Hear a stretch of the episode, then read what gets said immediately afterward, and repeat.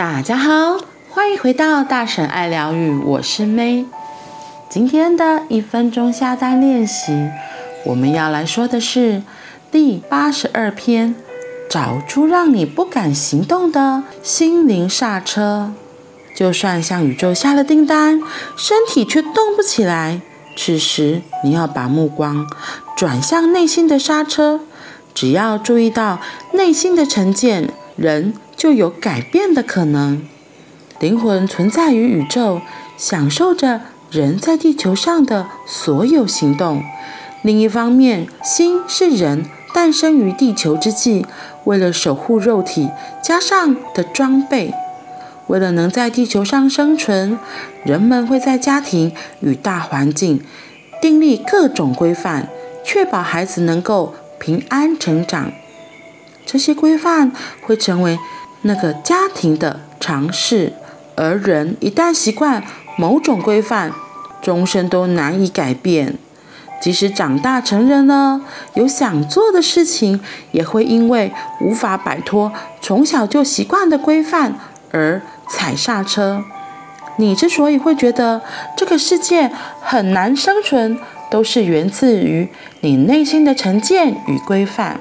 向宇宙许愿下订单却无法实现时，你更要聚焦在自己的心，勇于质疑那些你在不知不觉中习以为常的常识。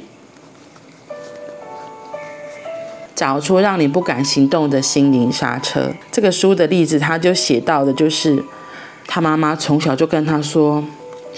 钱要很辛苦才能赚到哦。哇哦！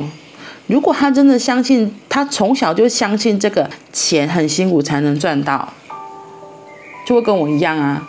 就是我们家也是啊，就会觉得一分耕耘一分收获，天下没有不劳而获的事。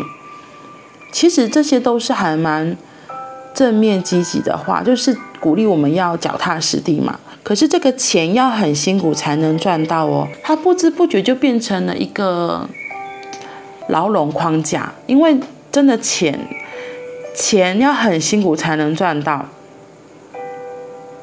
你多听几次，钱要很辛苦才能赚到啊、这样我光光想到钱，我都我的开始跳嘛，你敢知？那这样你觉得，如果真的是带着这样子的信念，能够跟钱变成好朋友吗？就听起来钱就变成是一个麻烦呐、因为感觉就会很累很辛苦。可是这样子的话，如果你真的想要财富自由，然后你抱着这个信念，我觉得就算你一直跟宇宙下订单，也很难去达成。所以他这里才提醒我们说，我们之所以会觉得这个世界很难生存，都是源自于我们内心的成见与规范。所以当这样子的状况你察觉到了，就要聚焦在自己的心，然后质疑那些你在不知不觉中习以为常的尝试。因为其实有很多的人，我觉得也可能是跟我们宗教信仰有关系，就是我们传统的道教的宗教信仰，佛教也是一样，都是会讲说就是比较苦的啦，会以苦比较多，所以跟钱的关系可能就会没有那么的好。可是你看哦，这个之前也提过很多类似的观念。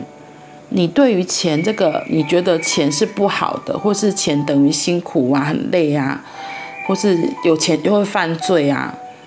你要去找到你自己的这个从小被社会或是父母给框架上的这个价值观，或是所谓的常识。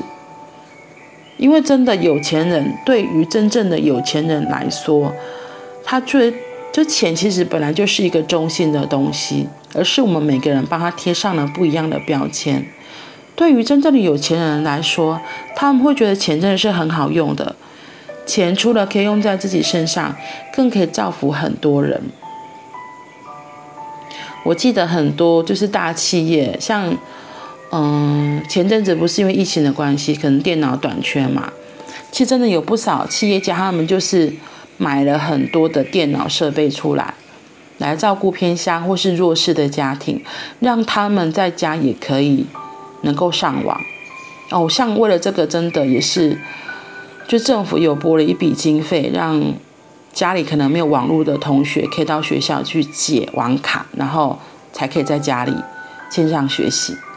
那这时候钱是不是很重要？赚很多钱的人，大部分也都是很愿意付出的，因为钱是在这样子的交流互通中会越来越多的。所以，如果你对钱也有不好的标签的话，那真的可以静下来去看看，我到底对钱有什么样子的成见，可以去质疑这个成见。如果真的觉得不适用，如果你觉得这样子的成见尝试不适用，就把它拿掉吧。找出让你不敢行动的心灵刹车。嗯，好啦，那我们今天就到这里喽，我们明天见，拜拜。